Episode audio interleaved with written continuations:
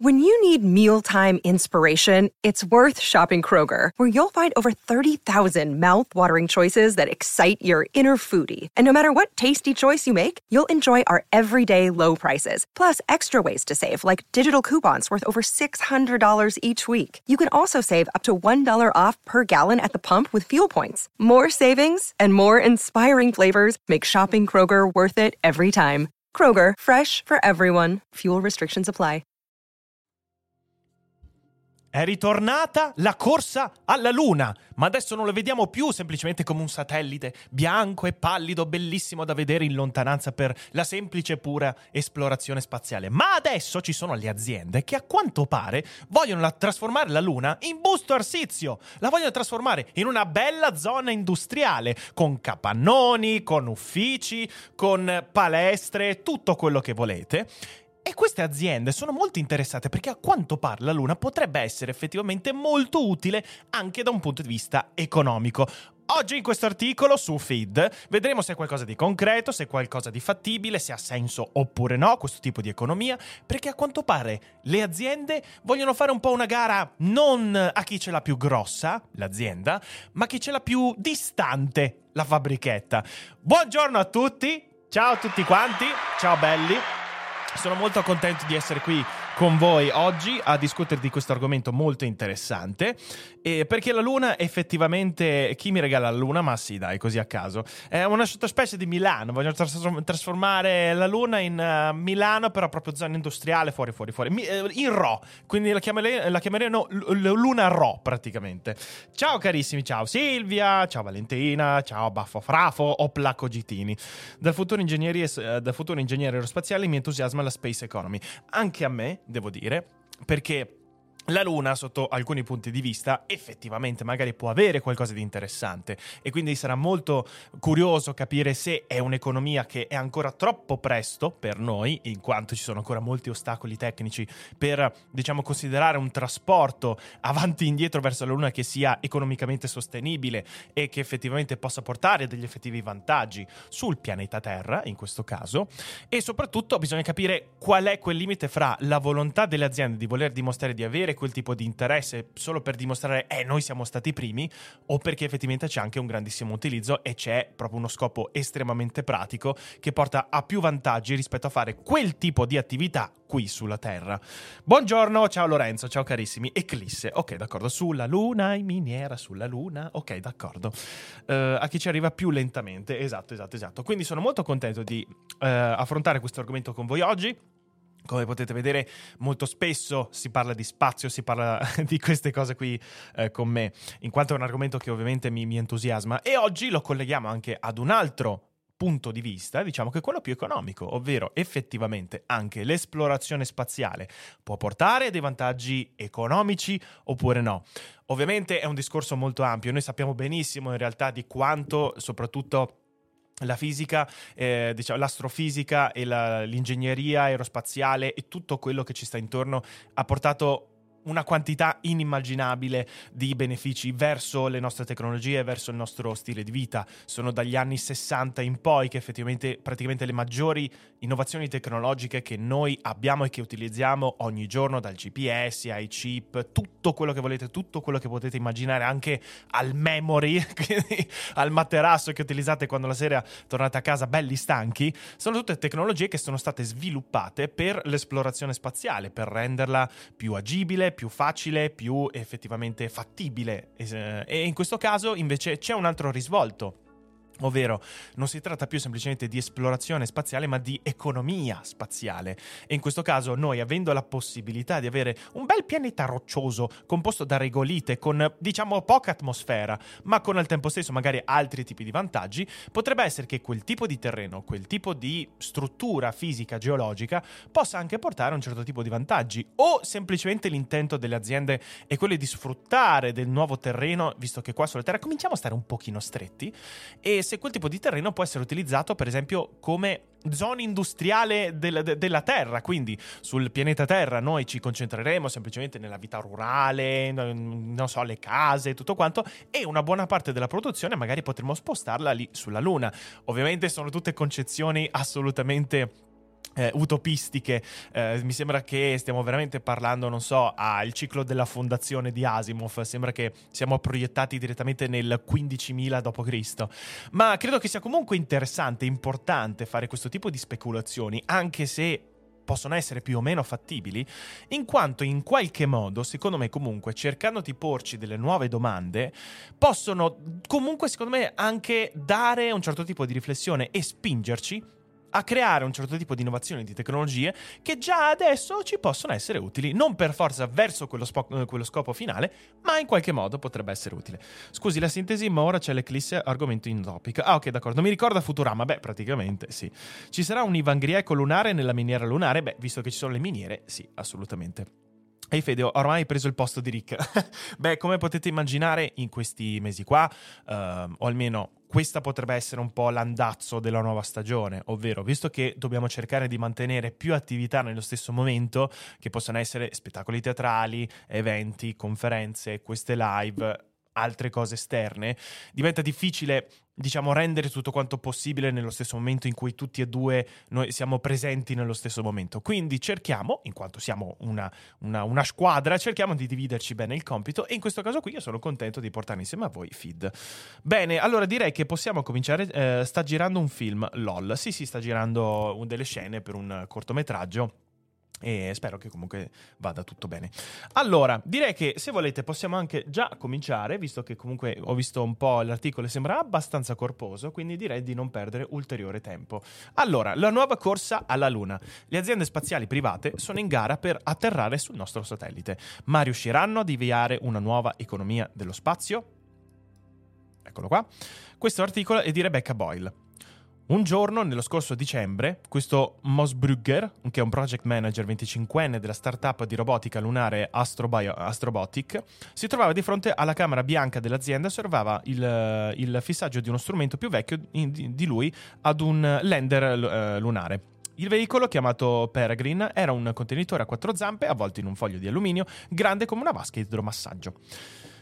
Lo strumento Surface and uh, Exosphere Alteration by Landers, che è la SEAL, era un sensore per uh, delle dimensioni di una scatola da scarpe, progettato per studiare come l'atterraggio di un veicolo spaziale disturba la polvere lunare e Peregrine doveva essere lanciato entro la fine di quest'anno ed è solo una delle tantissime missioni che le aziende private si stanno affrettando a mettere a punto dopo anni di preparativi. Dalla sua fondazione nel 2007, come, con, eh, come convinta controcorrente per l'ormai defunto Google Lunar, che è l'X Prize, l'Astrobio- l'Astrobotic ha lavorato al proprio lender e ha firmato accordi con le aziende interessate, quindi a installarci i propri strumenti ed è giunta a pianificare un lancio. Ma nel 2018 è arrivata la NASA proponendo un finanziamento che avrebbe trasformato l'Astrobotic in, uno, in uno dei numerosi traghetti lunari che saranno in funzione entro la metà di questo decennio. Da allora Walker ha preparato carichi come il SEAL, che all'improvviso, alla fine di ottobre, ha iniziato ad apparire, eh, rappresentanti della NASA, e tutto è diventato reale. A partire dal programma Artemis, quasi quasi vi ingrandisco un po', così magari riuscite a leggere un pochino meglio anche voi. Le prime missioni lunari, Artemis è ovviamente una delle missioni più eh, importanti di adesso, le prime missioni lunari statunitensi fanno ritorno sul satellite terrestre dopo mezzo secolo non sanno, eh, o almeno non saranno esseri umani a viaggiare, almeno per ora, e non si tratterà di missioni governative, o almeno non solo. La futura flotta lunare sarà composta da missioni spaziali private che trasporteranno esperimenti scientifici e altri carichi per clienti paganti, tra cui la NASA. Il lander Peregrine dell'Astrobotic dovrebbe viaggiare su un nuovo razzo che è il Vulcan Centaur della United Launch Alliance in cui il viaggio inaugurale è previsto entro la fine del 2022, speriamo. E la Intuitive Machines, che è una startup lunare con, eh, concorrente, lancerà il proprio lander lunare.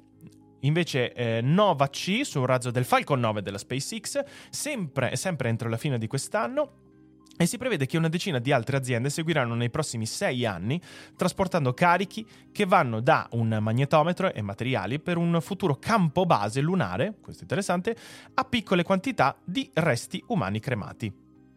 Ok, queste saranno solo le più recenti novità di una graduale eh, crescita dell'economia spaziale commerciale. La SpaceX ha lanciato il suo primo razzo nel 2006 e dal 2012 insieme ad altre società private, quali per esempio la eh, Northrop, la Gamman, ok, questo non mi ricordo, non mi sembra di averne mai sentito, ha trasportato merci, e più di recente persone sulla Stazione Spaziale Internazionale. Nel 2021 è arrivata l'era, lungo, almeno è arrivata l'era a lungo attesa del turismo spaziale privato, quando miliardi quando miliardari e celebrità hanno iniziato a viaggiare su razzi dello spazio in prossimità della Terra. E ad, sì, quindi già l'anno scorso abbiamo avuto qualche esempio, grazie alla Blue Origin e anche alla Virgin, che hanno fatto qualche, eh, diciamo, viaggio orbitale, quindi, diciamo, hanno giusto appena appena assaggiato l'idea di che cosa vuol dire viaggiare nello spazio, però tecnicamente loro nello spazio ci sono andati da un punto di vista orbitale. Sono stati dei progetti secondo me comunque interessanti per quanto alcuni li hanno trovati controversi perché dice eh questi miliardari che adesso il nuovo turismo è diventato quello di andare nello spazio. Prima o poi do, comunque dovevano succedere queste cose e se non lo fanno almeno se questo tipo di uh, esperimento non provengono da persone facoltose o da azi- persone che hanno aziende molto molto importanti non è che ci siano tanti altri modi per provare questo tipo di esperimenti, perché alla fine loro hanno la possibilità di finanziare questo tipo di viaggi e io lo, almeno lo reputo come i primi viaggi in macchina che si facevano. Chi è che si potevano permettere le prime macchine? Le persone più facoltose, perché era uno strumento molto molto strano, molto costoso, eh, estremamente elitario e difficile da produrre e credo che la stessa cosa sia adesso con i viaggi spaziali, che adesso guardiamo con diffidenza, come magari guardavano con, dif- con uh, diffidenza chi andava in giro con queste cose strane che si chiamavano macchine, automobili. Credo che adesso noi guardiamo con la stessa, diciamo, uh, differenza, o almeno con uh, diciamo, lo stesso spirito, chi adesso viaggia un po' nello spazio e chi fa questo tipo di esperimenti. Eh, comunque io l'ho, l'ho trovati anche dei, uh, delle cose interessanti, soprattutto quello del Blue Origin, in realtà, perché il, il, gas, o almeno perché il, um, il, diciamo, la propulsione di queste supposte, che, perché aveva letteralmente la forma di una supposta, la, la, le missioni della Blue Origin, eh, erano eh, soprattutto bruciavano dei combustibili, eh, dei combustibili bio a base di, di, di, di biogas, che, eh, anche a base di idrogeno, scusate, che praticamente non, non hanno emesso alcun tipo di gas nocivo nell'atmosfera. E, e, quindi in questo caso alcuni possono anche dire, eh, ma comunque queste cose qua inquinano un sacco. Allora bisogna sempre imparare a fare anche le giuste proporzioni, ovvero hanno veramente fatto qualche decina di lancio, se non mi sbaglio, fino ad adesso, e l'impatto ambientale che hanno questo tipo di lanci, a parte dal punto di vista costruttivo, che quello è vero, assolutamente hanno un impatto, però già l'idea che sappiamo che queste cose siano fattibili grazie ad un sistema di propulsione come quello di idrogeno o ad altri tipi di biogas, Credo che sia comunque molto interessante, credo che possa dare un buon messaggio, o almeno un messaggio positivo, verso l'esplorazione e in questo caso anche l'economia spaziale. Ma andare sulla Luna è già un altro paio di, na- di maniche, eh, perché diciamo l'orbita è leggermente diversa. I razzi in grado di raggiungerla devono bruciare più carburante rispetto ai lanci che restano vicini alla Terra. E beh, certo, perché l'orbita è completamente diversa, devi sfuggire completamente quella che è l'attrazione gravitazionale della, della Terra e quindi in quel caso hai bisogno di una propulsione maggiore, perché più lontano tu vuoi andare, più tu vuoi sfuggire dall'attrazione gravitazionale, più forti devono essere i tuoi propulsori e anche sono dei calcoli orbitali molto più complicati perché bisogna stare ancora più attenti in questo caso. Quindi lì si parla di ovviamente di fionde gravitazionali, si parla di trovare anche la giusta tempistica perché fare un viaggio orbitale, eh, soprattutto quando uh, superi appena appena la stratosfera, in quel caso lì lo puoi fare in quasi ogni momento, devi stare un po' attento al meteo, però lo puoi fare in parecchi momenti. Quando invece vuoi raggiungere la Luna, devi anche fare dei calcoli orbitali dove capire, ok, qual è il punto più vicino, eh, o almeno qual è, qual è il momento in cui la Luna è più facile per noi da raggiungere se partiamo da questo posto e in base anche al, diciamo, al punto più vicino in cui si trova la Luna in quel momento orbitale, allora lì bisogna stare un po' più attenti, bisogna prendersi uh, in anticipo per mesi e mesi. E poi il viaggio dura circa tre giorni, invece per pochi minuti per raggiungere l'orbita terrestre, esatto. Sebbene aziende come la SpaceX abbiano progetti per veicoli con equipaggio destinati alla Luna, nessuno ha superato la fase del prototipo. E così per ora la nuova corsa alla Luna sarà inaugurata da piccole aziende come l'Astrobotic. La NASA non ha smesso di occuparsi di veicoli spaziali, il suo programma Artemis, eh, parente stretto delle missioni Apollo, mira a riportare gli esseri umani sulla superficie lunare entro il 2025. L'agenzia lavora dal 2011 a un nuovo razzo lunare, lo Space Launch System, e sta pianificando nuove missioni nell'ambito dei suoi programmi e di esplorazione planetaria ma l'esternizzazione di missioni più piccole a breve termine al settore privato fa parte comunque della moderna strategia di pagare aziende perché si occupino di parte del carico. Esponenti della NASA affermano che un mercato lunare commerciale aumenterà la concorrenza e ridurrà i prezzi e farà sì che si possa tornare sulla Luna indipendentemente da chi occuperà la Casa Bianca. Questa è un'altra cosa interessante, ovvero si spera che grazie alla nascita di queste piccole aziende che fanno concorrenza o che spingono a nuove tecnologie, possano ridurre quello che è il prezzo e il costo di ogni singola missione. Se noi, per esempio, già adesso avessimo la possibilità di unire alcune tecnologie dell'astrobotica, alcune tecnologie della NASA e, per esempio, la capacità di alcuni uh, missili, uh, di, uh, scusate, alcuni missili, di alcuni propulsori della SpaceX che sono in grado di ritornare senza quindi per forza ricostruirli da capo, già questo è un grandissimo passo avanti verso l'esplorazione spaziale che già dieci anni fa avrebbe richiesto 10 volte i costi, solo grazie a questa tecnologia che abbiamo adesso. Quindi ovviamente non sappiamo se, queste, se, questa sarà una crescita esponenziale, che quindi noi riusciremo a vedere sempre più innovazioni, sempre più scoperte a questo ritmo di crescita. Non lo sappiamo, però sono abbastanza fiducioso che nel corso dei prossimi anni l'es- l'esplorazione spaziale potrà avvenire in un modo particolarmente economico. Con economico non intendo che costerà quanto un viaggio in Flixbus, ovviamente però credo che siamo molto vicini a poter unire il turismo a anche un intento economico particolarmente utile perché sappiamo che comunque in alcuni casi può portare anche dei vantaggi economici. Avere una maggiore diciamo eh, libertà di, di, movimento in questo caso anche sfruttare ancora meglio alcune capacità eh, fisiche del, dello spazio del vuoto in questo caso quindi anche della luna. Another day is here and you're ready for it. What to wear? Check. Breakfast lunch and dinner? Check Planning for what's next and how to save for it? That's where Bank of America can help. For your financial to-dos, Bank of America has experts ready to help get you closer to your goals. Get started at one of our local financial centers or 24-7 in our mobile banking app. Find a location near you at bankofamerica.com slash talk to us. What would you like the power to do? Mobile banking requires downloading the app and is only available for select devices. Message and data rates may apply. Bank of America and a member FDIC. Vediamo. Poi, da parte loro, le aziende sperano che le, conseguen- che le consegne di merci soven- eh, sovvenzionate dalla NASA possano dare il via ad un nuovo boom economico, un po' come la ferrovia transcontinentale stimolò lo sviluppo del West degli Stati Uniti dell'Ottocento. Questa volta la corsa sarebbe ai metalli lunari, all'acqua e all'elio. Materiali che diventeranno preziosi, che si inizierà a lanciare eh, razzi da una base lunare verso il resto del sistema solare. Non so effettivamente quanto potremo trarre beneficio per esempio dall'acqua e dall'elio, effettivamente. Eh, l'elio già di più, però il trasporto dell'acqua è qualcosa che diventa già più interessante come concezione. Sono, diciamo che su questo sono abbastanza scettico, ovvero che questo sarà l'intento principale. Eh, anche di metalli lunari, ok, la regolite sì ha delle proprietà, però non, non lo so. Non lo so, credo che la cosa più preziosa per il momento, eh, da un punto di vista, diciamo, anche proprio pratico, la Luna, credo che possa essere principalmente avendo una, un'assenza di atmosfera, la Luna potrebbe essere che possa diventare un centro energetico abbastanza interessante, ovvero che grazie alle radiazioni solari eh, siamo in grado di avere dei pannelli fotovoltaici particolarmente efficienti.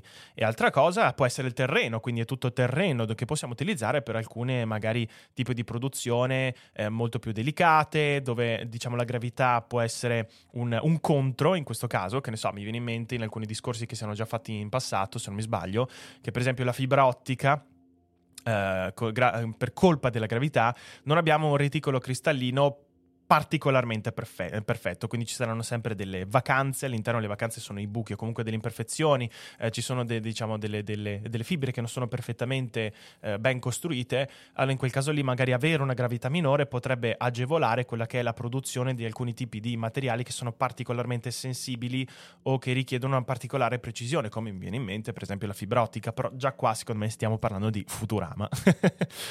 Sono ancora inizio carriera ed è già la seconda o la terza volta che mi hanno detto che torneremo sulla Luna, ma penso che stavolta accadrà davvero. Allora, nel frattempo missioni scientifiche in attesa da anni che comunque avevano poche possibilità di arrivare nello spazio sono ora pronte a raggiungere la Luna. Lo strumento SEAL, per esempio, è una copia di riserva di uno, eh, di uno costruito nel 96 per una missione diversa. Allora non fu poi lanciato nello spazio, ma stavolta, grazie a questa corsa pubblico-privata alla Luna, dovrebbe avere una possibilità. I ricercatori osservano queste attività con un misto di scetticismo e speranza. Sono ancora abbastanza all'inizio della carriera ed è già la seconda o la terza volta che mi hanno detto che le torneremo sulla Luna, afferma eh, Angela Stickel, che è anche il titoletto che abbiamo visto prima, che è una, è una, planetologa presso la Applied Physics Laboratory della John Hopkins University. Che bello essere una planetologa. Che lavoro fai? Sono un planetologo. Ah, che figata! Basta, voglio cambiare carriera, voglio diventare un planetologo. Che figata di lavoro. Eh, ma penso che questa volta accadrà davvero. I lanci sono programmati e sono stati stati pagati. Cosa che finora non era mai successa. Quindi, ah, già che il fatto che abbiano sganciato din din din, i dindini, la grana, eh, è già qualcosa.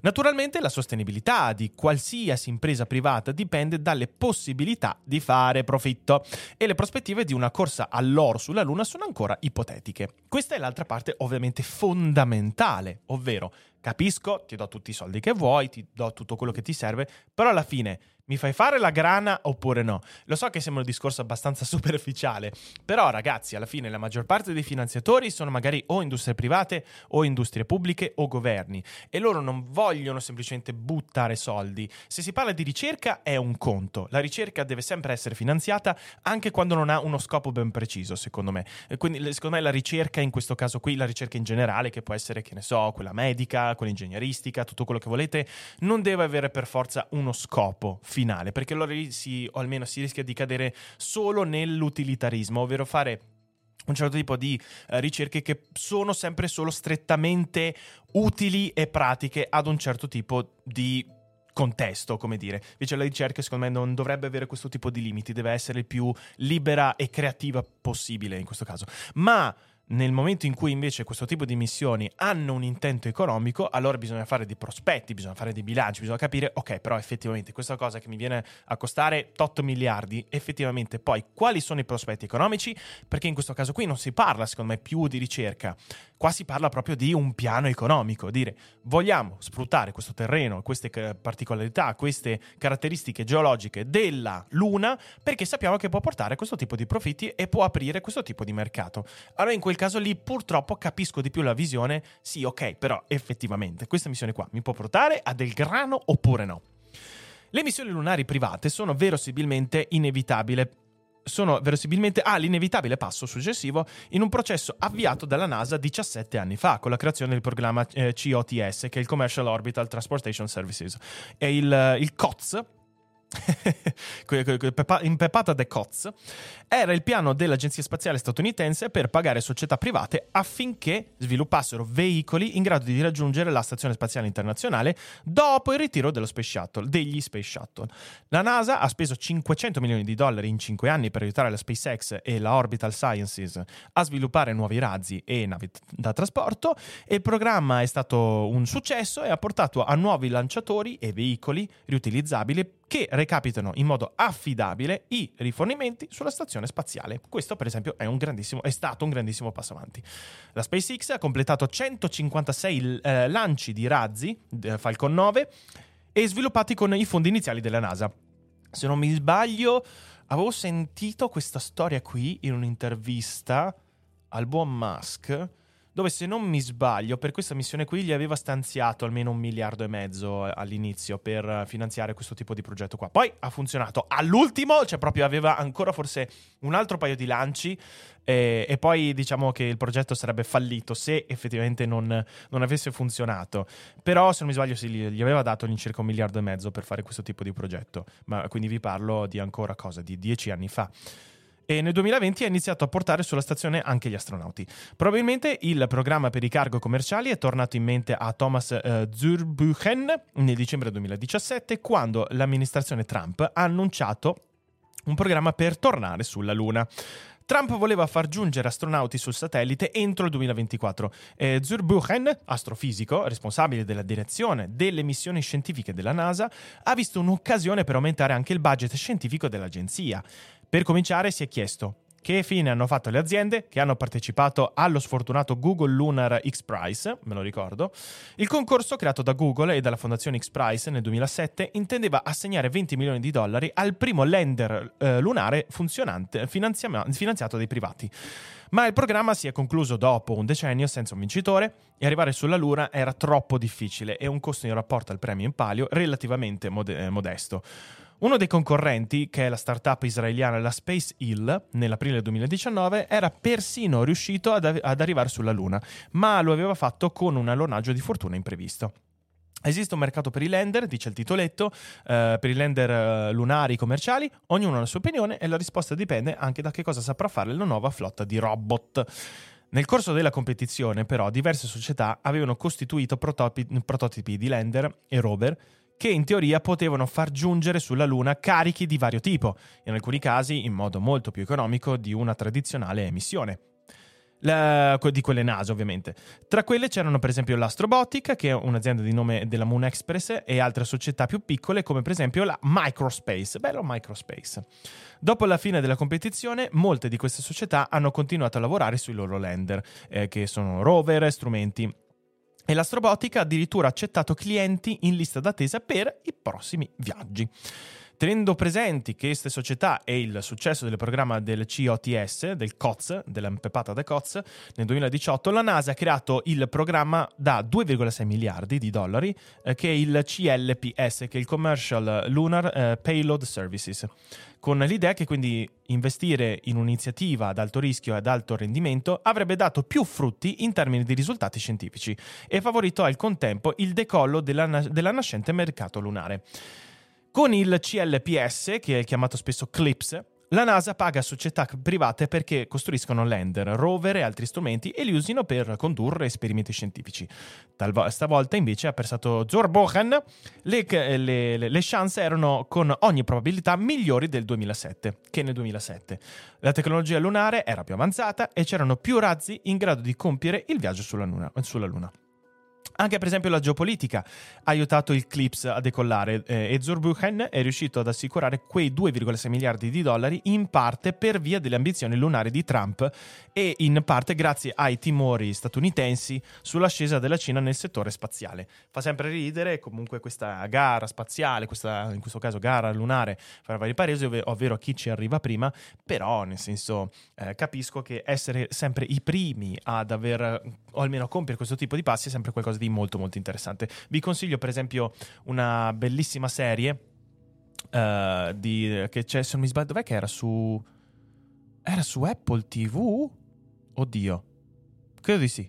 Comunque, eh, che, no, non For All Mankind, oddio, com'è che si chiamava la serie, ragazzi? Comunque, dove ipotizzava che erano stati gli stati, o almeno che non avevano vinto la missione lunare dell'Apollo eh, nel 69 gli americani, ma l'avevano vinta i russi. E lì si parla di un po' come potevano essere andate le cose se effettivamente la Russia ave- avesse vinto questo, questa gara lunare. No, For All Mankind, com'è che si chiamava? Oddio. Vabbè, nel caso me lo scrivete dopo in chat e ve lo, e ve lo, leggo. E quindi dopo vi dico il titolo di questa serie, che l'ho trovata molto, molto, molto carina. Poi non sono più andato avanti, purtroppo, però mi è piaciuta, mi è piaciuta molto. Allora, poi vediamo, nel, dec- nel dicembre 2022 un lander e un rover cinesi sono giunti al polo sud della Luna, raccogliendo campioni che sono stati poi portati sulla Terra. Abbiamo tutti i motivi di credere che i cinesi saranno un concorrente molto aggressivo, intenzionato a tornare sulla Luna con i, con i taikonauti, ok, ha detto l'amministrazione NASA Bill Nelson nel novembre 2021, riferendosi agli astronauti cinesi. La posizione della NASA, e credo anche del governo degli Stati Uniti, è che noi vogliamo arrivarci per primi. Di nuovo! Quindi prima con i russi e adesso con i cinesi. Ovviamente con l'India non c'è ancora questo tipo di problema, anche se in realtà fa molto ridere il discorso dell'India, perché mi ricordo di aver visto una statistica, ovvero che l'India aveva lanciato tipo un cinquantesimo dei, uh, dei, dei lanci uh, spaziali rispetto alla Cina, rispetto agli Stati Uniti, cose eccetera, però aveva praticamente il 100% di, di successo, quindi ah, quando ne lanciavano uno funzionava, quindi mi ha sempre fatto ridere quella roba lì. Uh, così improvvisamente i concorrenti della Lunar X Prize, come l'Astrobotic, sono tornati in gioco, sono, divenendo quindi l'alfieri degli interessi spaziali statunitensi. Nel 2018 c'era una missione lunare cinese e zero contratti per missioni di lander statunitensi che ha affermato eh, Dan Hendrickson, che è il vicepresidente dello sviluppo delle, uh, aziendale dell'Astrobotic. Invece nel 2021 ci sono sette contratti per lander lunari statunitensi. È in cambiamento, o almeno è un cambiamento epocale. In genere le missioni della NASA rientrano in tre classi. Le più importanti, come i rover su Marte o il telescopio spaziale James, eh, James, Webb, assorbono la gran parte dei fondi e dell'attenzione, perché sono anche quelli più ambiziosi. Però nel momento in cui funzionano, cavolo, sono qualcosa che praticamente rivoluziona tutto il mercato e tutta diciamo, la prospettiva che si ha sull'esplorazione spaziale. Di solito si tratta di progetti multimiliardari, lunghi decenni, gestiti da team di scienziati e ingegneri provenienti da tutta l'agenzia spaziale e da tutti i suoi partner universitari. Le missioni un po' più piccole invece rientrano in, un, in, una classe chiamata la New Frontiers e hanno un limite di 850 milioni di dollari, quindi proprio noccioline. Uh, le missioni Discovery sono le più snelle che con un costo massimo di 450 milioni di dollari. Cioè qua veramente stiamo parlando di progetti proprio da, da poveracci, Cost- almeno aprirvi un fruttivendolo a, a Caltanissetta vi costa di più. Avviare una qualsiasi di queste missioni richiede anni di pianificazione e preparativi e non tutte vengono approvate c'è chi cerca per buona parte della propria carriera di far accettare una missione Discovery o di includere uno strumento su una sonda spaziale New Frontiers. Quindi già qua comunque è vero che sono progetti minori, fra virgolette, fra tante virgolette, però comunque c'è una lista, c'è una richiesta comunque di tecnologie e di innovazione che sono comunque molto molto importanti. Quindi è vero che sono missioni minori, ma non vuol dire che non possano portare a qualcosa di molto importante o di particolarmente concreto. Il programma CLIPS è diverso. Un singolo lander commerciale può trasportare una decina di oggetti che non hanno nulla a che fare l'uno con l'altro. Ricercatori che altrimenti impiegherebbero anni a preparare una proposta di missione Discovery possono invece presentare un semplice strumento scientifico per una missione Eclipse e così ottenere risultati scientifici più rapidi con meno fondi. Non c'è bisogno di passare 15 anni a costruire un veicolo spaziale quando si può fare in due, dice Stickle, eh, che ovviamente vuole andare un po' più nel pratico lui. Nel 2022, ad aprile 2022, il Clips aveva assegnato 7 contratti a 4 società, all'Astrobotic, all'Intuitive Machines, la Firefly Aerospace e la Mountain Space System. Quindi in questo caso qua, anche per assurdo, conviene a volte per una maggiore praticità e velocità proprio di esecuzione della missione cercare di fare un si può dire, stanziare un budget minore, fare un progetto un po' più piccolo, piuttosto che fare un progetto gigantesco, come può essere quello James Webb o delle missioni dei rover su Marte, perché è molto più veloce proprio il tempo di sviluppo e il tempo in cui si hanno già dei ritorni economici o comunque dei ritorni eh, culturali, eh, proprio pratici, su quel tipo di missione. Quindi potrebbe essere che in alcuni casi preferiscono questo tipo di strategia, quindi fare qualcosa di più semplice, perché sanno che c'è una lista ancora meno impegnativa da dover raggiungere e può portare già a qualcosa di concreto. Questa effettivamente è una strategia molto interessante. Siamo passati da 50 anni di assenza dalla Luna a 7 missioni programmate per i prossimi 3 anni e mezzo, quindi veramente si sta parlando di una grande rivoluzione. E, ehm, e, gli esperimenti non saranno l'unico carico delle prime missioni lunari private. L'inventario delle Astrobotic comprende, tra l'altro, oggetti messi a punto dall'Agenzia Spaziale Messicana, che sta per lanciare i primi strumenti lunari del, dell'America Latina dall'agenzia giapponese uh, Astroscale che invia una capsula nel tempo con uh, messaggi di bambini di tutto il mondo e da due società che uh, promettono di portare resti umani cremati sulla, su, sulla, superficie lunare per conto dei familiari che vogliono un addio celestiale alla persona amata. Questo per me è già un po' più, come si può dire, ok, bello interessante, però nel senso con un po' di priorità, nel senso non credo che adesso spargere della polvere di gente morta sia una priorità che abbiamo adesso, però se si può fare, bene. Eh, che poi anche credo che... Le, Fa ridere perché la regolite ha un colore abbastanza simile alle ceneri umane, quindi proprio si perde completamente. Bello, interessante. E adesso un bel caffè finito. Perché rischiare di rimanere senza caffè quando puoi abbonarti a Caffè Borbone? Prezzi vantaggiosi, costi di spedizione inclusi, tante possibilità di personalizzazione e l'abbonamento lo sospendi quando vuoi. Decidi tu la frequenza, la qualità, scegli tra le cialde e capsule compatibili e crea il tuo mix di gusti e miscele. Mai più senza caffè con l'abbonamento Caffè Borbone. Tutte le info su caffèborbone.com. Ma le missioni alluneranno senza problemi e otterranno anche molti risultati scientifici e forse troveranno la risposta, la risposta ad alcune delle domande più impellenti che ancora abbiamo riguardo alla Luna. I ricercatori discutono su come si, eh, si, sia formato esattamente il nostro satellite e quando. Si interrogano sulla natura dei sistemi lunari, sugli effetti del vento solare e su diffusione e natura dell'acqua sul nostro satellite. E non saranno per certo e non sanno per certo perché la, eh, la, faccia vicina alla luna è quella opposta e abbiano o almeno hanno degli aspetti molto molto diversi.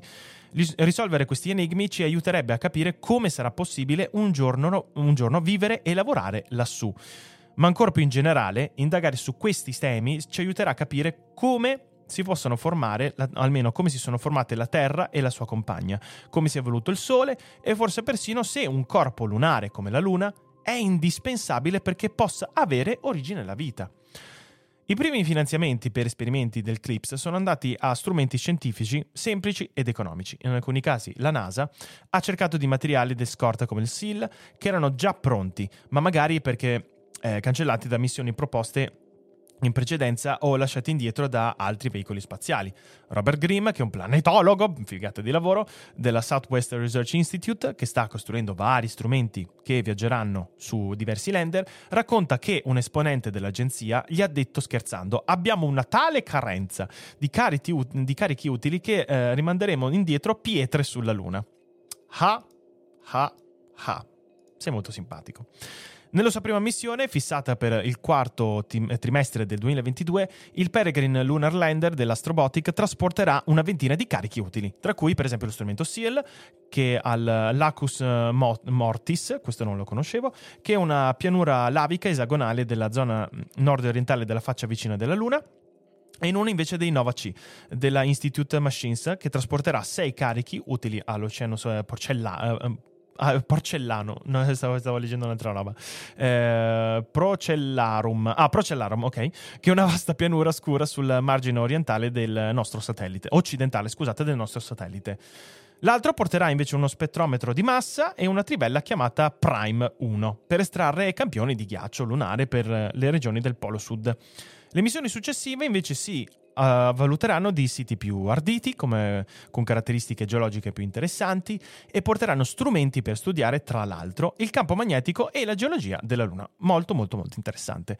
L'Astrobotica ha anche vinto un contratto da 200 milioni praticamente di dollari per realizzare un grande rover chiamato Viper, che è un'importante missione scientifica che cercherà l'acqua al polo sud lunare, al polo sud lunare nel 2023. Questo è molto molto interessante. David Blewett è un planetologo del laboratorio di fisica applicata alla John Hopkins e la sua missione è stata selezionata nel 2021 per un lancio nel 2024. Il suo progetto Lunar Vertex studierà l'anomalia magnetica in una regione chiamata Rainer Gamma, che contiene una conformazione chiara in superficie a forma di girino. Questa sorta di vortice è noto sin dal Rinascimento, ma si discute su come si sia formato. Secondo alcune teorie, il campo magnetico lunare avrebbe alterato mo- il moto della polvere in superficie, mentre secondo un'altra ipotesi, una collisione con la coda di una cometa avrebbe modificato la superficie lunare e la Vertex studierà la struttura a goccia per circa un giorno lunare e 13 giorni terrestri, in modo da determinare le proprietà magnetiche, le origini e le altre caratteristiche. Faccio ripartire un attimo la musichetta, poi finiamo questo capitoletto qua e poi vi leggo un po' eh, la chat, perché effettivamente da un po' che non vi cacco, scusate. Secondo il tradizionale processo di selezione delle missioni della NASA, la Lunar Vertex avrebbe fatto parte di un veicolo spaziale da 450 milioni di dollari. Invece volerà per appena 30 milioni, insieme ad alcuni altri strumenti a bordo dell'essenziale lander della Intuitive Machines. L'hardware stesso è anche più economico e semplice che in una tipica missione scientifica planetaria. Nova C è uno snello esagono con 5 zampe delle dimensioni di una, vediamo, di una cabina telefonica britannica, che adesso le stanno togliendo tutte, fra l'altro, molto triste questa cosa qui. E quindi questo Brett, il planetologo dell'Applied Physical Laboratory, sta supervisionando la progettazione delle telecamere della missione. Per Lunar Vertex i sensori sono letteralmente uguali a quelli delle camere dei telefoni cellulari, afferma, che in questo caso qua anche senso perché sono economici da, da, fare, quindi non c'è bisogno che abbiano delle particolari caratteristiche come può essere per esempio il sensore del James Webb. Quindi potrebbe essere, scusate, ho avuto un piccolo eh, colpo di singhiozzo, e potrebbe essere che in questo caso qua non abbia bisogno di particolari caratteristiche, quindi basta un semplice sensore di, come quello per i telefoni, molto piccolo, molto leggero, ma estremamente performante. In questi casi qua immagino che più di dimensioni si lavora tantissimo di software. Alcuni strumenti di Grimm sono diretti al bacino di uh, Schrödinger, che è un... Ah sì, ok, il bacino di Schrödinger, che è un cratere da impatto sulla faccia nascosta della Luna che presenta un anello di picchi, che è un plateau o un anello secondario all'interno del bordo crate- del cratere, ed è un segno distintivo dei grandi impatti. La missione verso eh, Schrödinger trasporterà una trivella e un sismometro lunare, il primo ad, atta- ad, atterrare sul satellite dai tempi delle missioni Apollo e il primo sulla faccia opposta, per studiare l'interno della Luna. Secondo Grimm, questi strumenti forniranno un quadro più completo del calore e della struttura interni della Luna. Bello è della struttura interna, vabbè, e delle strutture interne della Luna. Il che eh, potrebbe, o almeno porterebbe Ah, ok, che potrebbe contribuire, scusate, stavo perdendo un po' il filo del discorso, che potrebbe contribuire a spiegare com'è che si è formata. Altri esperimenti, il cui lancio è previsto per i prossimi sei anni, studieranno gli effetti degli allunaggi dei veicoli spaziali sulla regolite lunare, che può erodere mezzi e habitat. Analizzeranno anche la regolite lunare, che può quindi erodere queste cose qua, e anche la situazione delle radiazioni sulla Luna, che ne studieranno l'anidride carbonica, il metano e altre sostanze volatili. E cercheranno l'acqua ghiacciata, monitoreranno le onde radio in superficie, insomma fa un po' di tutto, e il che aiuterebbe anche a decidere, o almeno a decidere, i piani della futura costruzione di radiotelescopi sul suolo lunare. Queste missioni risponderanno a import- importantissimi quesiti posti dalla ricerca scientifica e collauderanno nuove tecnologie, eh, eh, prepareranno i ricercatori ed astronauti per il possibile arrivo di esseri umani e se i partner industriali otterranno quello che vogliono, stimoleranno un nuovo tipo di economia lunare. Quindi qua si va un po' di più sul concreto. Bene, visto che siamo praticamente a più della metà dell'articolo, eh, facciamo un attimo una piccola pausa, rispondo a qualche piccola domanda se c'è nel, nel frattempo. Quindi ciao a tutti quanti ragazzi, spero che per il momento sia interessante su Netflix. Ah, era su Netflix? Ok. E vediamo, torniamo un po' indietro, vediamo un po'. Ciao a tutti quanti. Ah, ringrazio tantissimo Agostino Mino, Mario, grazie mille per, eh, per gli abbonamenti. Scusate, non vi, ho, non vi ho caccato per un po'. Vediamo. E poi altre domande. Ciao Marcello, ciao carissimo. In già immagino i commenti dei negazionisti sugli allunaggi, quelli non perdono mai occasione, sarà uno spasso. Sì, sarà uno spasso e come. Uh, vediamo, ma al lancio di Bezos preferirei un giro su un pallone aerostatico, almeno hai più tempo per guardarti il panorama. Eh, se non fai qualche giro in orbita, secondo me non può essere considerato spazio. Allora, in realtà il pallone aerostatico comunque non porta ad un certo tipo di tecnologia eh, che è, è, utile poi per l'esplorazione spaziale, perché poi il pallone aerostatico non può andare nello spazio profondo, non può andare nel vuoto, quindi aveva molto più senso che effettivamente fosse una navicella, come dire, che quindi avesse un sistema di propulsione. E, ehm, e poi in questo caso qua, ovviamente, il viaggio Ah, sentivo un piccolo, infatti un piccolo rumorino. Eh, in questo caso qua il viaggio è durato poco perché l'orbita effettivamente è stata calcolata per durare quel tipo di, di lunghezza, ma in realtà eh, loro potevano anche cercare un sistema per aumentare ancora di più la tempistica per rimanere lì nello, diciamo, in, assenza di, uh, in, in, assenza di, peso più che in assenza di gravità. Devo sempre stare attento perché assenza di gravità in realtà è una stronzata da dire. Quindi uh, diciamo che questo qua è un primo esperimento. Poi comunque in teoria hanno avuto almeno tre minuti di tempo. Quindi no, non è così male, non è così male. Questo è stato un primo approccio e poi sicuramente in, in futuro avranno intenzione di fare viaggi dove puoi stare più tempo nello spazio, anche se ovviamente bisogna stare un po' più, un po più attenti perché se arriva un momento di stallo poi continui a girare senza sosta lì nel, nello spazio, e continui a girare senza sosta intorno alla Terra. Eh, però secondo me è stato comunque un bel approccio, ha dimostrato che i viaggi con almeno quelli eh, orbitali si possono fare anche senza per forza utilizzare dei combustibili fossili ad altissimo impatto ambientale, come per esempio, che ne so, eh, quello che ha utilizzato il Falcon 9 eh, per, andare sulla, per, andare sulla, Luna o per raggiungere la Stazione Spaziale Internazionale, eh, tutti quei combustibili lì hanno una base che è fatta anche di metalli, perché alcuni tipi di metalli che possono essere come Uh, come il, il, silicio e altre cose, uh, hanno una grandissima, diciamo, eh, proprietà termiche, hanno una grandissima proprietà termica e in quel caso li bruciano anche con, sprigionando tantissima energia e quindi c'è bisogno in alcuni tipi di, di combustibili che si utilizzano di metalli all'interno. Invece in questo caso qui, grazie alla Blue Origin, non mi ricordo come funzionava quello della Virgin, anche se aveva più una forma di un aereo, quindi nel senso è meno interessante come dire, eh, però erano a base di idrogeno, quindi vuol dire che almeno questo tipo di viaggi qua con questo tipo di orbite si possono utilizzare idrogeno o altri eh, biogas. Uh, vediamo. Poi che cosa? Pa- eh, pace permettendo, secondo me si può arrivare a sviluppi scientifici che neanche immaginiamo. Assolutamente, Salvatore, assolutamente. Fede, domanda da completo profano e ignorante. Ma perché non si cerca di utilizzare i progetti per i razzi per i primi allunaggi troppo costosi? Non si cerca di utilizzare i progetti per i razzi per i, eh, per i primi allunaggi? Hmm.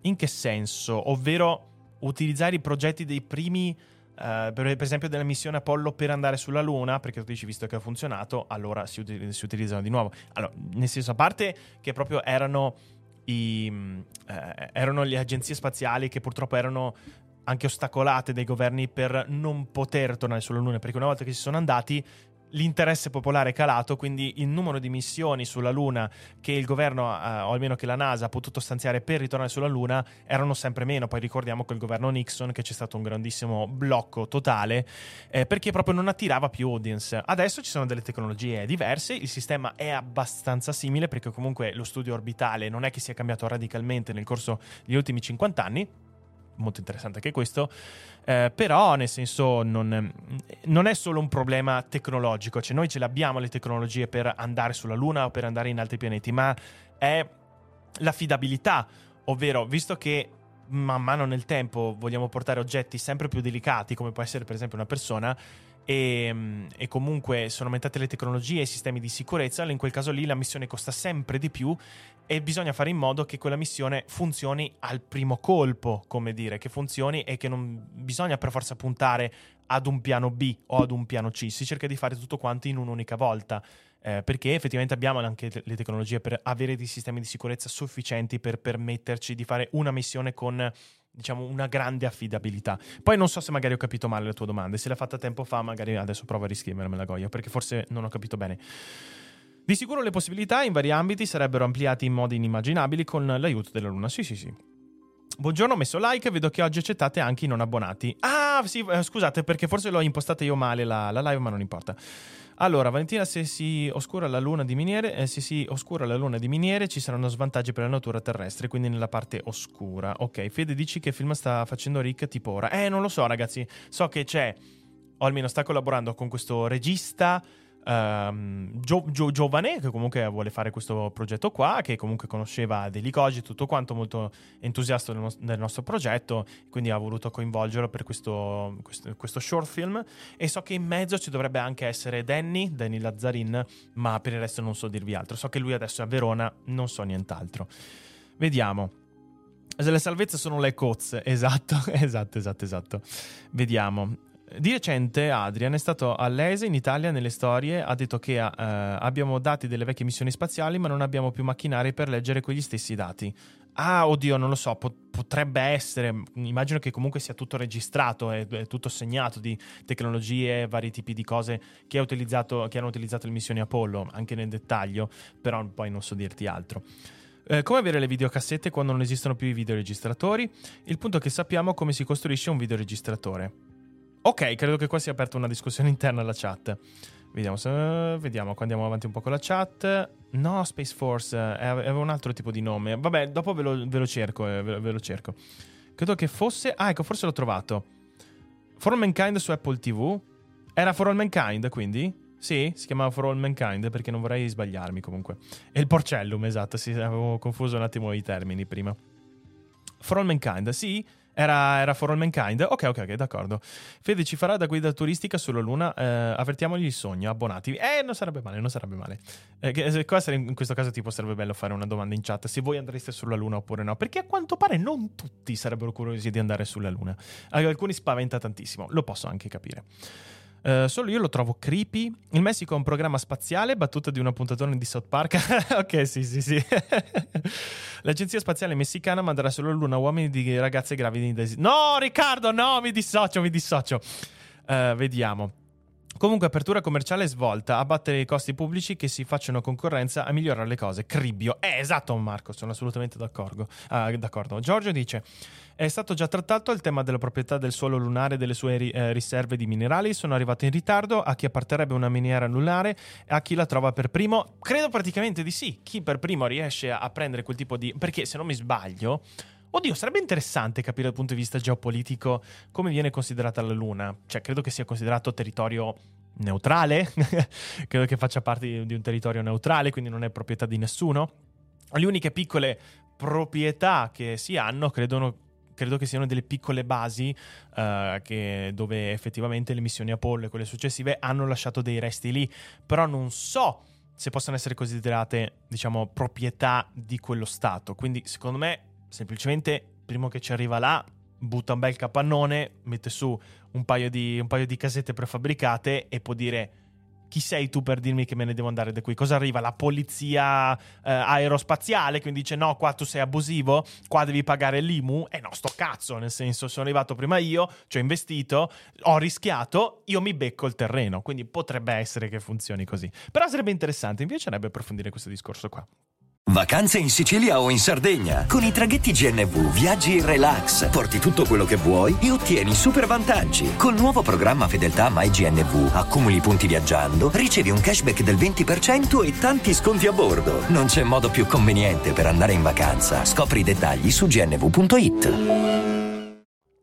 Vediamo se la serie TV si chiama From Mankind e si trova su Apple TV. Allora avevo fatto giusto, avevo fatto giusto, From Mankind. Perché l'avevo fatto, avevo fatto confusione con un'altra serie che credo che fosse sempre su Apple TV, dove invece c'era quest'ultimo, tuo, eh, quest'ultimo uomo sulla Terra. Ehm, e pensavo che si, si, chiamasse anche così quella, quella serie lì. Però From Mankind mi è piaciuto un sacco. È stato già trattato il tema della proprietà del suolo. Ah, sì, riguarda la proprietà del suolo eh, lunare, nel senso non è che abbia delle cose stratosferiche da un punto di vista, uh, da un punto di vista fisico, o almeno delle cose così uh, difficili per noi da trovare qua sulla Terra, come le proprietà della, della regolite. Uh, però una cosa interessante è che tecnicamente, il, tecnicamente la regolite può essere utilizzata anche come sistema a sé per costruire delle strutture, quindi in teoria si possono fare dei mattoni di, di, di, regolite. Non lo possiamo, lo possiamo utilizzare per delle strutture rigide, come dire. Eh, soprattutto perché questo semplificherebbe quello che è il trasporto proprio di materia prima per costruire qualcosa lì. Eh, a meno che non siano dei materiali particolarmente ultraleggeri, tutto quanto, visto che non ci sono dei problemi sismici o non ci sono dei problemi di particolari eh, venti che possono essere pericolosi sul, sul suolo eh, lunare, quindi ci possiamo permettere delle strutture non voglio dire fragili, però delle strutture che non siano per forza particolarmente pesanti o che abbiano bisogno di alcune eh, caratteristiche eh, meccaniche così complesse come invece sono richieste qua sulla Terra di alcuni tipi di acciai, cosa eccetera. Quindi utilizzare la regolite potrebbe essere utile anche proprio come per costruire delle basi lì. Invece di altre proprietà, non, sinceramente non te lo so, non te lo so dire. Probabile che abbia dei minerali all'interno, delle cose molto interessanti da, da studiare, però niente di particolarmente entusiasmante. Vediamo. Grazie Alessio, grazie per l'abbonamento che hai fatto prima. Scusami se ti leggo solo adesso, scusami tanto. Il bacino di Schrödinger si chiama Bernice, Douglas Adams. ok, uh, vediamo. A ben pensare, in fantascienza hanno uh, già fatto astronavi a forma di tutto, tranne che a forma di dirigibile. Uh, vediamo un po', poi queste sono le ultime domande, poi finiamo l'articolo.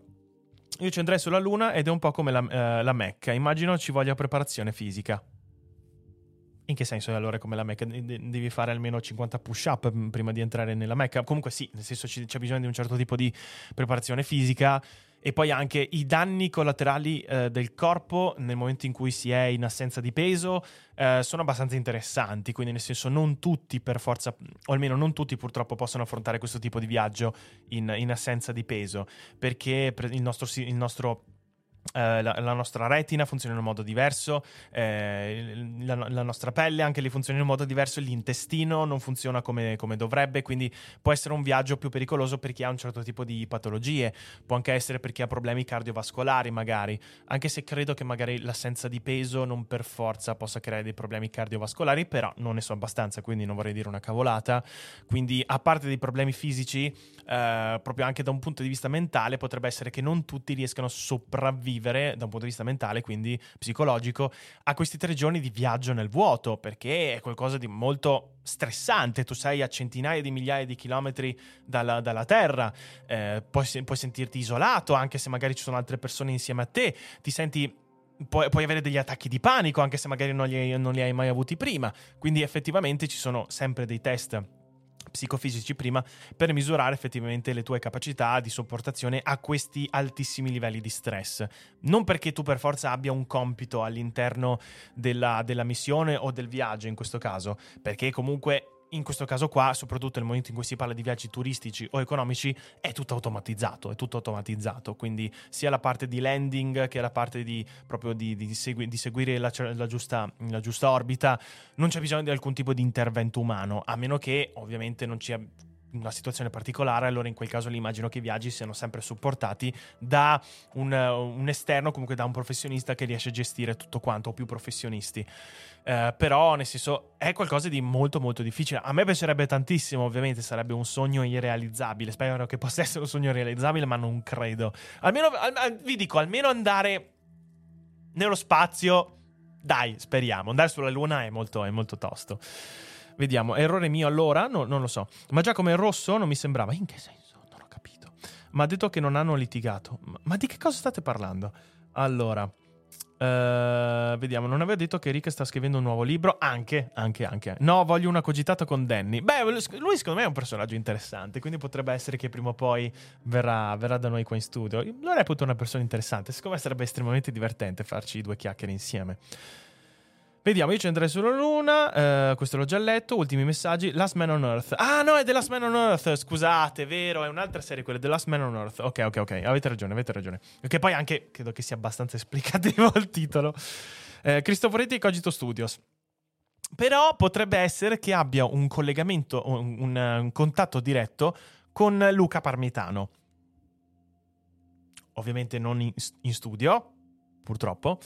Però uh, questo contatto diretto che ho è perché gli astronauti, sia ex che astronauti in attività, ogni anno loro hanno un obbligo di partecipare ad un tot di conferenze, incontri, cose eccetera. Quindi eh, in questo caso qua potrebbe essere che prendendosi per tempo si abbia la possibilità di avere in collegamento Luca Parmitano o comunque al- altri tipi di, ehm, di, astronauti, perché proprio loro hanno un obbligo di partecipare a un tot di trasmissioni per divulgare quello che è il loro, il loro lavoro, cose eccetera.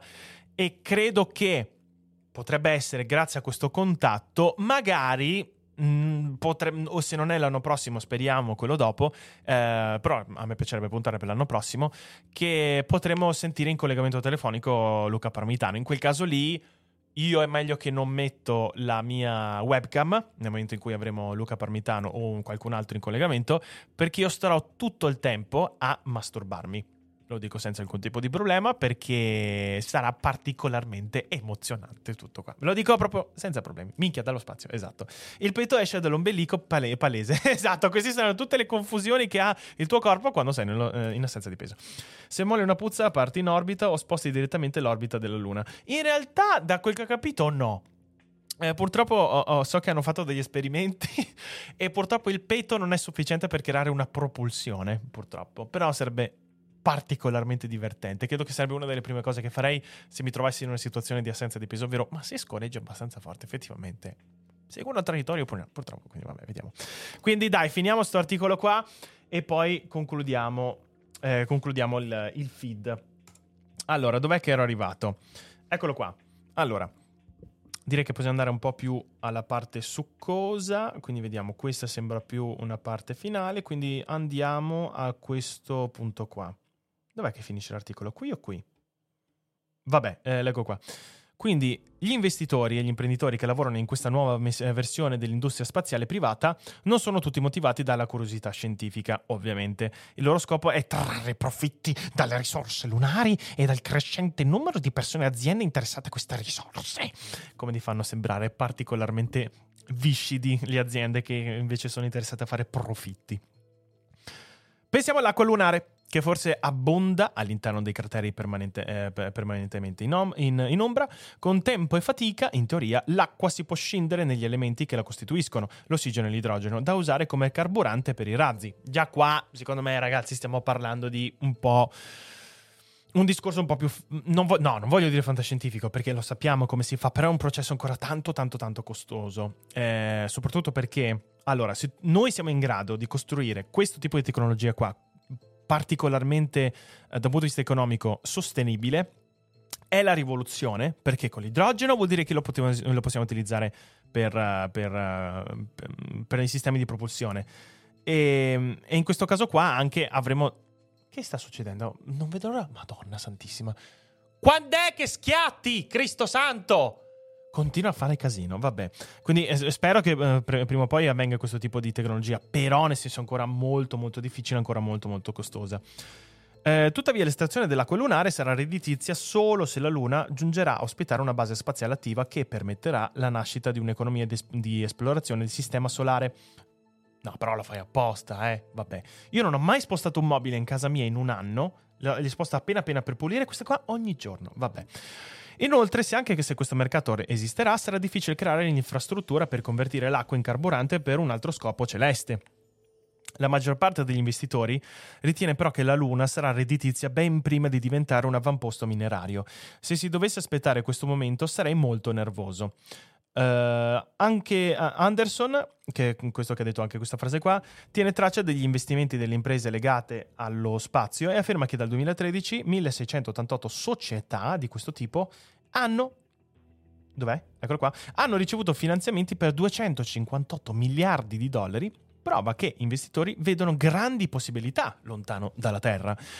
Secondo Anderson, questa ondata di esperimenti eh, potrebbe portare ad un ciclo redditizio in cui i primi strumenti fanno scoperte promettenti, portando a nuovi spunti di ricerca e, in definitiva, ad un nuovo interesse da parte di chi cercherà di localizzare ed estrarre le eventuali risorse che la Luna ha da offrire.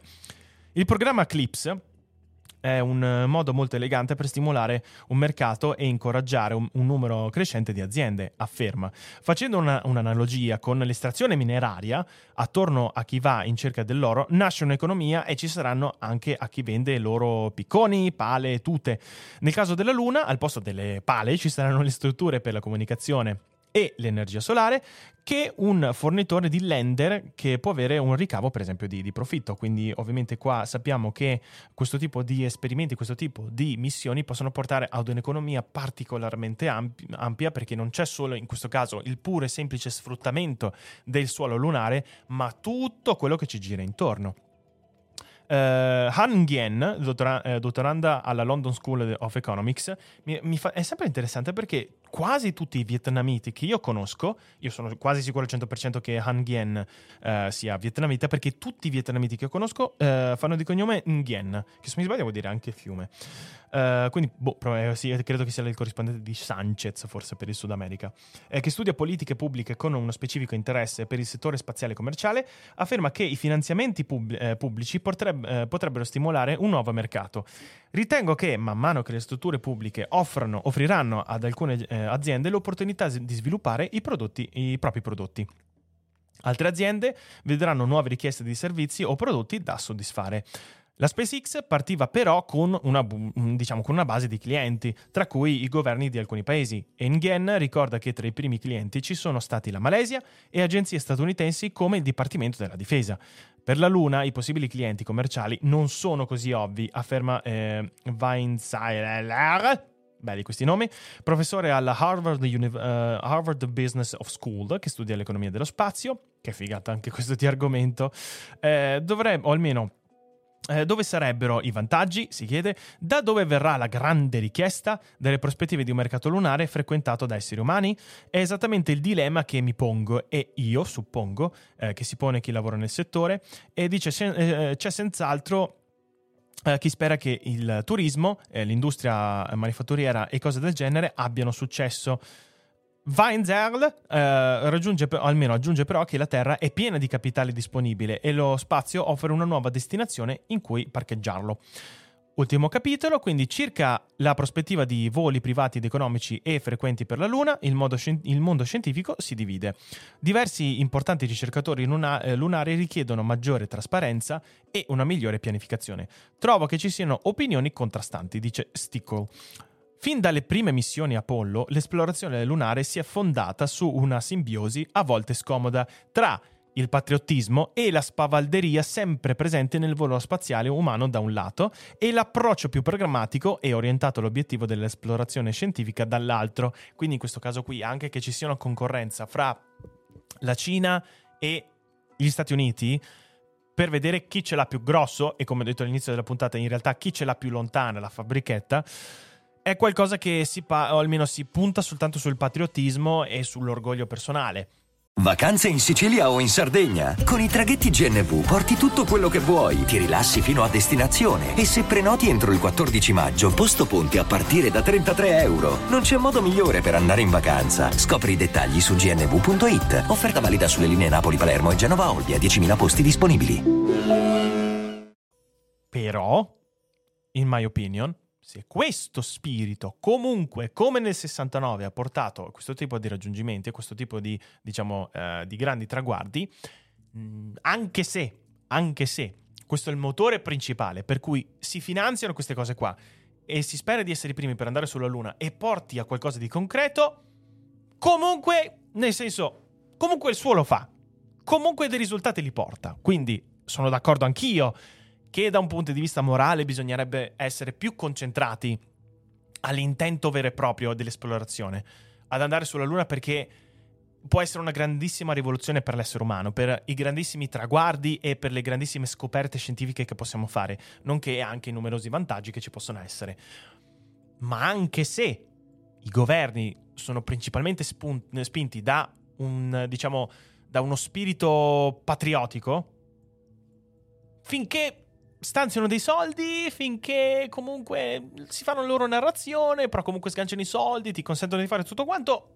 Per me va bene lo stesso, eh? cioè per me va bene lo stesso. È un po' come sul discorso del cambiamento climatico, sulle eh, risorse rinnovabili, sull'ambientalismo. Se le aziende sfruttano questo tipo di narrazione, di fare prodotti ecosostenibili, di rispettare tutte le regole, di, fare, di essere delle aziende green e di essere carbon neutral entro un tot anno, perché sanno che questo da un punto di vista di marketing funziona e perché sanno che questo può aumentare le vendite dei loro prodotti, però fino a quando effettivamente quelle cose lì le fanno e rispettano tutte le regole e lo fanno effettivamente, al contrario ovviamente quindi di, di chi spaccia robe false, quello è un altro discorso, quella è frode, quello è mentire, bah, per me che lo facciano. Cioè, nel senso, finché stai facendo qualcosa di buono, anche se il tuo intento è diverso rispetto allo scopo morale superiore del bene dell'umanità, per me puoi farlo lo stesso.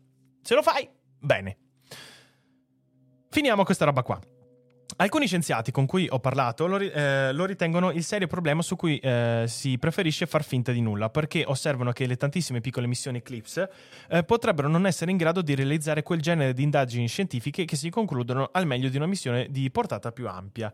Um, ok, e il leader della ricerca in questo settore stanno ora cercando di preparare i colleghi alle possibilità offerte dall'Eclipse, pur rimanendo consapevoli dei suoi possibili inconvenienti. Uh, vediamo qua, andiamo avanti. Questo discorso qua non è così interessante. Ah, ok, l'altro aspetto positivo, afferma uh, Fagan, Uh, è che il Clips potrebbe essere più resiliente uh, ai tagli di bilancio a cambiamenti politici rispetto ai progetti puramente pubblici più grandi e costosi. Finora l'amministrazione Biden ha adottato il programma Artemis, avviato uh, che sotto Trump, e ha continuato a finanziare i contratti Clips. Il che ha sorpreso alcuni scienziati, abituati a vedere cambiare il vento ogni volta che entra in carica un nuovo presidente. Quindi che bel respiro di, sollieso, di sollievo. È straordinario che, pur avendo avuto in cambio di governo, Artemis sia ancora lì, afferma Fagan. Eh, chiaramente è stata riconosciuta l'importanza di tornare sulla Luna. Qua sono molto contento di questo, effettivamente. Biden rimane un rincoglionito, però almeno su questo lo apprezzo, ovvero non fare nulla. Non hai fatto nulla, bravo Biden. Continua così mentre le missioni Apollo erano una dimostrazione della potenza intellettuale e geopolitica statunitense. Eh, infatti vediamo il cambiamento che c'è stato dopo, eh, dopo, Kennedy, con Nixon, eccetera, eccetera. Queste nuove missioni, eh, secolo dopo secolo, mostreranno l'attuale versione di un capitalismo sovvenzionato dal governo. Ah, questo evidenziatore qua, come al solito, non ha tanti problemi, ha più problemi del nostro governo. Uh, vediamo, la, quindi mostreranno l'attuale versione di un capitalismo sovvenzionato dal governo che in definitiva condivide con gli imprenditori il, il controllo e i meriti dell'impresa. Gli scienziati che vogliono solo capire di più sul corpo celeste uh, com- compagno della Terra, dovrebbero comunque ottenere le risposte che cercano, indipendentemente da chi lancia le sonde. La Luna, silenziosa e inquietante come sempre, non farà discriminazioni. Allora, su, su questo finale dell'articolo, ok, ok, chi è che si è abbonato? Chi è che si è abbonato? Che ho appena visto il, il segnale, chi è che ho visto il banner? Grazie Giovanni, grazie mille, grazie mille. Ciao spapperatore, ciao carissimo. 142 spettatori, solo 75 like. Santa pupazza, mettete like e abbonatevi. Eh, lo so, lo so, lo so. Allora, io lo vedo che ogni tanto quando parlo di questi argomenti qua c'è meno pubblico. Ma a me non me ne frega un cazzo, perché l'argomento mi piace, l'argomento spero che vi interessi, eh, credo che ci siano stati molti spunti di riflessione, quindi nonostante tutto a noi andiamo avanti. Di questi argomenti qua ne parleremo sempre. Allora, eh, rigu- eh, paleoliche sulla Luna ali- alimentate da mandrie di scorreggioni lunari, esatto, esatto, esatto.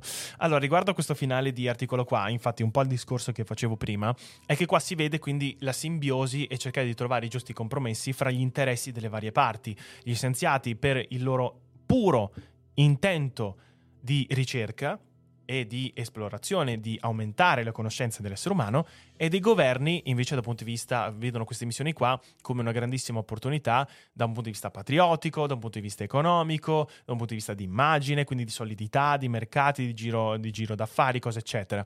E credo che non siano due cose che per forza debbano andare in conflitto, se hanno lo stesso intento di mandare avanti questo progetto. Ovviamente sono visioni diverse, una può essere meno nobile dell'altra, una può essere più pratica dell'altra, più funzionale, ma credo che possano esistere entrambi i lati, conviverci, coesistere e collaborare per mandare avanti questo tipo di missioni. Quindi, come dicevo prima, fino a quando, secondo me, si spinge comunque al massimo questo tipo di missioni, che sia per intento o per un altro, meglio così. E lo stesso vale anche per la ricerca. Grazie anche Giovanni, e quindi grazie Giovanni per l'abbonamento che è diventato cacciatore di zombie, grazie mille, grazie mille. Ragazzi, spero che questo articolo vi sia piaciuto. Leggo giusto qualche domanda e poi finisco. Fede, ma se spediamo la vecchia in orbita non sarebbe male, non sarebbe male. Uh, ma secondo me anche più dell'orbita, cioè non la voglio neanche che rimanga sempre alla stessa distanza dalla Terra, proprio voglio che viaggi nel vuoto per sempre. Acqua lunare, faremo gli spot con eh, Messner che dice eh, l'altissima, burisima, lunissima. esatto, esatto, esatto. Uh, vediamo. Riguardo quello che mi hai chiesto, se puoi dirti una risposta precisa, la sentirei nostra in quanto la parte del nostro sistema è raggiungibile. Ah, ok. Oddio, effettivamente è un po' strano riguardo al discorso che fate, ovvero se effettivamente la Luna è qualcosa di nostro oppure no. Se ci fosse già qualcuno sopra, ovviamente non la considereremo nostra, ma visto che è disabitata, ci viene un po' la tentazione. Come dire, guaio, bello, bello questo satellite. Quindi eh, credo che sia normale considerarlo una nostra proprietà, perché è qualcosa di vicino a noi, qualcosa di disabitato, è qualcosa che in parte abbiamo già eh, avuto la possibilità di, di, di conoscere e di metterci già piede sopra. Quindi credo che anche da un punto di vista storico e forse anche nostro, della nostra concezione geopolitica, eh, potrebbe essere che lo possiamo considerare un nostro, un nostro territorio. Però se è un nostro territorio, allora chi appartiene è rimane magari un, un, terreno, diciamo, internazionale. Bene, ragazzi, sono molto contento di questa live. Sì, ma eh, divergenza di intenti vuol dire che se si vuole scoprire qualcosa per la scienza non puoi farlo in quanto non rientrerebbe nelle pianificazioni. Sì, sì, sì, certo, certo, certo. La ricerca di base è una, è una cosa santa. L'utilità non dovrebbe essere l'unico motore della ricerca. Sì, esatto, che è quello che ho detto eh, prima, Spaperatore. Infatti, io sono dell'idea che la ricerca non dovrebbe avere alcun tipo di finale utilitaristico. La ricerca deve avere la possibilità e la libertà di essere affrontata come meglio si vuole, perché abbiamo visto in buona parte che grazie alla serendipity e grazie alla scoperta casuale, comunque grazie a un semplice interesse e curiosità di alcuni ricercatori, sono state sviluppate delle tecnologie che poi sono diventate fondamentali e hanno avuto un grandissimo impatto nella vita di tutti i giorni. Quindi abbiamo avuto anche già varie dimostranze di come la ricerca pura, semplice e libera già abbia portato ad un'infinità di, uh, di, di, di, scoperte estremamente utili per noi. Quindi sono assolutamente d'accordo che la ricerca deve essere libera, eccetera. A un certo punto eh, posso capire che questo tipo di missioni, se vengono portate avanti, quindi se si accetta il progetto, che all'inizio avesse uno scopo più o meno economico, più o meno pratico, se questo progetto viene approvato e viene, diciamo, uh, vengono stanziati dei soldi e viene portato avanti nel tempo, che poi i governi lo facciano più da un punto di vista patriottico, economico, cose eccetera, però diano comunque lo stesso la libertà ai ricercatori, che beh, cioè, almeno me, bene così, bene così, si cercano di rendere felici entrambe le parti, tutto qua. Luca dice: Mi fa sempre impazzire questo moralismo sulle aziende che cercano profitto, quando invece esserne consapevoli eh, darebbe più potere ai consumatori di orientare il mercato in una certa direzione. No, ma nel senso, a parte dare una direzione, proprio semplicemente capire un po' come funzionano le cose, capire che le, le, aziende purtroppo devono puntare soprattutto da quel punto di vista lì, perché se poi l'azienda effettivamente grazie a quel mercato, grazie a quella scoperta, è in grado di creare profitto e di investire ancora di più su quel tipo di ricerca, tutti quanti ne possono trarre un beneficio. Ovviamente ci sono aziende che vogliono trarne il maggiore profitto e poi tenerselo per loro, ok, quello è un altro conto. Però una buona parte delle aziende, eh, soprattutto in questo tipo di settore qua, a loro piace cercare di trovare anche il lato economico di questo, di questo tipo di, uh, di, eh, di, scoperte perché così poi abbiano la possibilità di finanziare altri tipi di viaggi, altri tipi di scoperte.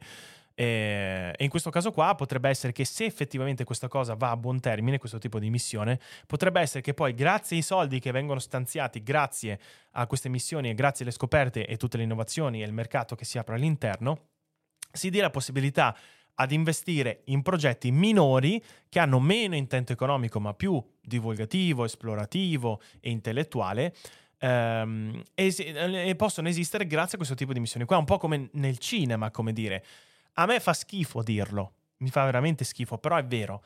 I film della Marvel, la Disney, cose eccetera, hanno permesso, nonostante i film cacate che hanno fatto ultimamente, però hanno riempito le sale hanno, hanno eh, raccolto un sacco di soldi e una buona parte di questi soldi sono stati fondamentali per finanziare anche progetti minori. Questa purtroppo è la realtà delle cose. A me piacerebbe cambiare il sistema, a me piacerebbe che le cose funzionino in modo diverso, ma purtroppo sappiamo che attualmente in molti ambiti economici o culturali c'è bisogno di attirare le persone, attirare il mercato con qualcosa di particolarmente banale, eh, diciamo focalizzato soprattutto da un punto di vista lucrativo, e poi grazie a quello che si racimola in, eh, da questo intento meno nobile, si possono finanziare progetti più nobili, più utili a noi, che hanno vari tipi di scopi. A me piacerebbe che le cose siano diverse, purtroppo per il momento le cose funzionano in un modo abbastanza simile a quello che ho detto adesso. E in base a, a, che cosa cerchi, certo, certo. Senza una finalità applicativa, esatto, in base a che cosa decidi come sviluppare una ricerca. Allora, in realtà eh, ricerca pura libera è un concetto che non vuol dire nulla. Uh, in che senso? No, eh, sì, che, eh, sì, che, vuol dire qualcosa. La ricerca libera è quella che non ci sono le aziende che ti dicono ricerca in quell'ambito lì, ma ti dicono se hai degli argomenti in particolare in cui tu vuoi ricercare o de- degli ambiti applicativi dove vuoi fare ricerca, anche se non sono per forza vicini a quello di cui noi ci, ci occupiamo, fai pure. Questa è la ricerca libera, quindi non avere un'azienda alle spalle che ti, uh, che ti devia o che ti indirizza verso un particolare settore di ricerca, ma tu hai già i tuoi interessi, vuoi sviluppare un gruppo di ricerca verso quel tipo di ambito e lo vuoi fare. Non è vero che non c'è la ricerca libera. Uh, vediamo. Uh, Love, uh, Thor Love and Thunder è caposaldo del cinema 100% Huawei. Esatto, la ricerca si sviluppa. In base a cosa decidi come si sviluppa una ricerca? E che cosa ne so io? Nel senso, sono i ricercatori a dare la proposta. Sono ricercatori che dicono eh, che possono essere di vari tipi di ambiti, può essere, può essere una collaborazione fra, fra, vari tipi di studi, che dicono voi, noi vogliamo fare una ricerca in base a questa piccola scoperta che abbiamo fatto. Ci possono essere delle aziende farmaceutiche o non, qualsiasi cosa, dei governi, qualsiasi cosa che vi pare, che vi dicono ok, noi stanziamo dei soldi su questa ricerca qua, perché vediamo che può esserci una finalità, uh, una, una finalità interessante da un punto di vista culturale e poi vediamo se ci sono anche delle finalità o delle applicazioni anche economiche e poi si vede, quindi non è che c'è un'azienda che dice ricerca su questa particolare molecola, che ne so, di questo particolare psicofarmaco. È una ricerca molto più libera. E se la politica, deci- e se la politica a decidere è molto complesso. Non vedi, non sono i ricercatori. Quindi se non c'è, un, eh, quindi se non c'è un'azienda è pura. No, no. Vabbè, Francesco, stai completamente deviando il discorso. Uh, non necessariamente, anche le aziende fanno ricerca pura, così come anche le università fanno ricerca applicata. Ma no, non vuol dire che se non c'è un'azienda non è una ricerca pura. È la libertà che ti dà o l'azienda o l'ente che ti finanzia la ricerca. Questa è ricerca libera. Tutto qua.